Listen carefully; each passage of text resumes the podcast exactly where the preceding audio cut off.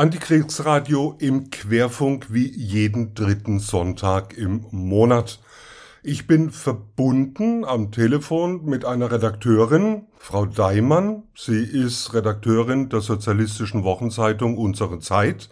Sie hatten vor einiger Zeit einen Beitrag geschrieben zu den Invictus Games, die in Deutschland stattgefunden hatten eine Veranstaltung, die selbstverständlich gesponsert wird von der Bundeswehr. Und es war so zu lesen, dass sie das für Kriegspropaganda halten.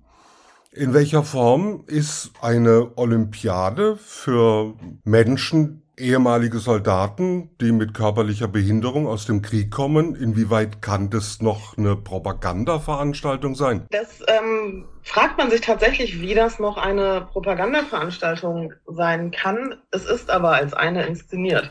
Invictus heißt ja unbesiegbar, also die Spiele der Unbesiegbaren. Und da sind Menschen aus nicht allen Nationen natürlich, sondern allen NATO-Nationen und weiter Verbündeten, die ja, schon sehr, sehr besiegt sind. Also die schwer durch den Krieg gezeichnet sind, ähm, fehlende Gliedmaßen, kaputte Psyche, halb weggesprengte Gesichter und werden da als große Helden inszeniert. Vor allem wird ja gewürdigt die sportliche Leistung von diesen Helden oder noch Helden. Inwieweit sind in unserer Gesellschaft sportliche Leistungen wichtig? Das ist tatsächlich eine gute Frage, die damit zu tun hat es scheint mir nicht sonderlich wichtig zu sein, außer man arbeitet bei der Polizei oder bei der Bundeswehr. Also fragen Sie mal jemanden, der dort nicht angestellt ist und der frei nach Sponsorengeldern suchen muss, ob er von seinem Sport leben kann. Die Antwort, wenn es kein Fußballstar ist, wird Nein sein. Das ist anders, wenn man gerne bei der Bundespolizei ist und dann freigestellt wird oder halt bei der Bundeswehr, dann wird das gefördert. Ansonsten eher nicht. Also sieht man ja auch daran, was gibt's denn noch an Sportangeboten für Kinder? Und welche Schwimmbäder haben denn noch offen? Das wird ja zuerst weggespart in den Kommunen, wenn kein Geld mehr da ist. Einer der wichtigsten Redner der politischen Prominenz war Boris Pistorius, unser Verteidigungsminister, der dort den Spielen und den Spielenden viel Erfolg und viel Glück gewünscht hat. Halten Sie das für einen Zufall? Nee, natürlich nicht. Die Bundeswehr war dieses Jahr Gastgeber der ganzen Geschichte. Ähm, Gesponsert worden ist es übrigens von Boeing, die ja auch sehr, sehr viel Geld nicht damit verdienen, dass sie Flugzeuge bauen, die uns in den Urlaub transportieren, Klima hin oder her, sondern noch viel schlimmer fürs Klima sehr viel Geld am Krieg verdienen. Und Boris Pistorius hat da eine relativ wischiwaschi-Rede gehalten mit hier großartige Sportler, herzlichen Glückwunsch. Aber man hat natürlich in den Wochen danach gesehen, es passt völlig in sein Konzept davon, diese Gesellschaft völlig zu militarisieren und auf den Krieg einzustellen. Also wenn man diese Grundsatzrede von vor zwei Wochen, glaube ich, war es, äh, betrachtet, dann ist das ein Stück, das dazugehört. Wenn der Verteidigungsminister sagt, diese Gesellschaft muss sich darauf einstellen, dass auch hier Krieg herrschen wird, dann gehören natürlich Kriegsversehrte wieder zum Stadtbild. Und diese Spiele so groß zu inszenieren, ist eine Vorbereitung davon. Vor wenigen Tagen war in den Vereinigten Staaten Veterans Day, also der Tag der Veteranen.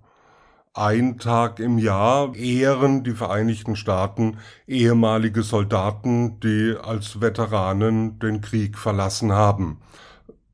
Sonst findet relativ wenig statt an Versorgung für Veteranen. Auch in der Bundesrepublik findet nicht allzu viel statt für die Versorgung von Veteranen, zumindest nicht in vielen Fällen. Ich weiß aus Karlsruhe, dass bei der Friedensbewegung auch ehemalige Soldaten mit Traumat posttraumatischer Belastungsstörung sich beteiligen gegen den Krieg und gegen Militarismus. Wenn Sie jetzt das in Zusammenhang stellen, Frau Daimann, die Veteranen und die Invictus Games. Was fällt Ihnen dazu ein? Ja, da fällt mir vor allem ein, die YouTube-Serie der Bundeswehr. Die haben ja diesen kleinen Propagandakanal, wo man immer dann Rekruten dabei beobachten kann, wie sie jetzt Gebirgsjäger werden oder das erste Mal aus dem Flugzeug hüpfen oder sonstige Geschichten. Und da gab es eine Serie über die Invictus Games vor ein paar Jahren, als sie in Australien stattgefunden haben, wo man äh, die Vorbereitung der deutschen Mannschaft sozusagen begleitet hat. Und da war der Teil der Propagandashow ist, wir wollen, dass ihr für uns in den Krieg zieht und guckt mal bitte, wie gut wir euch hint uns hinterher um euch kümmern. Weil wenn ihr eine posttraumatische Belastungsstörung habt, dann könnt ihr eine Sporttherapie machen. Da ist ja quasi fast alles wieder gut. Auch ganz auffällig war darin, dass es immer nur Unfälle waren. Also da war jemand mit einem weggesprengten Gesicht, war ein Sprengstoffunfall.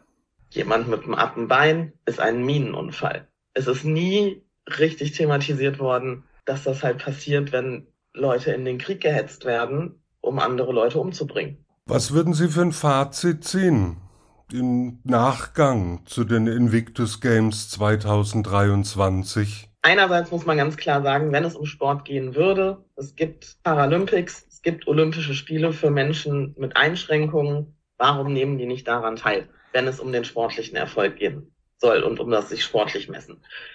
Ähm, es ist eindeutig Propaganda für den Krieg. In diesem Fall halt, wenn es hier stattfindet, für die Bundeswehr, ansonsten halt durchaus für andere Armeen, die da Gastgeber sind. Ich muss sagen, es hat in diesem Jahr nicht funktioniert. Es war wenig in der deutschen Presse. Es war begleitet worden von einer pompösen Netflix-Serie, die wahnsinnig schlechte Zugriffszahlen hat.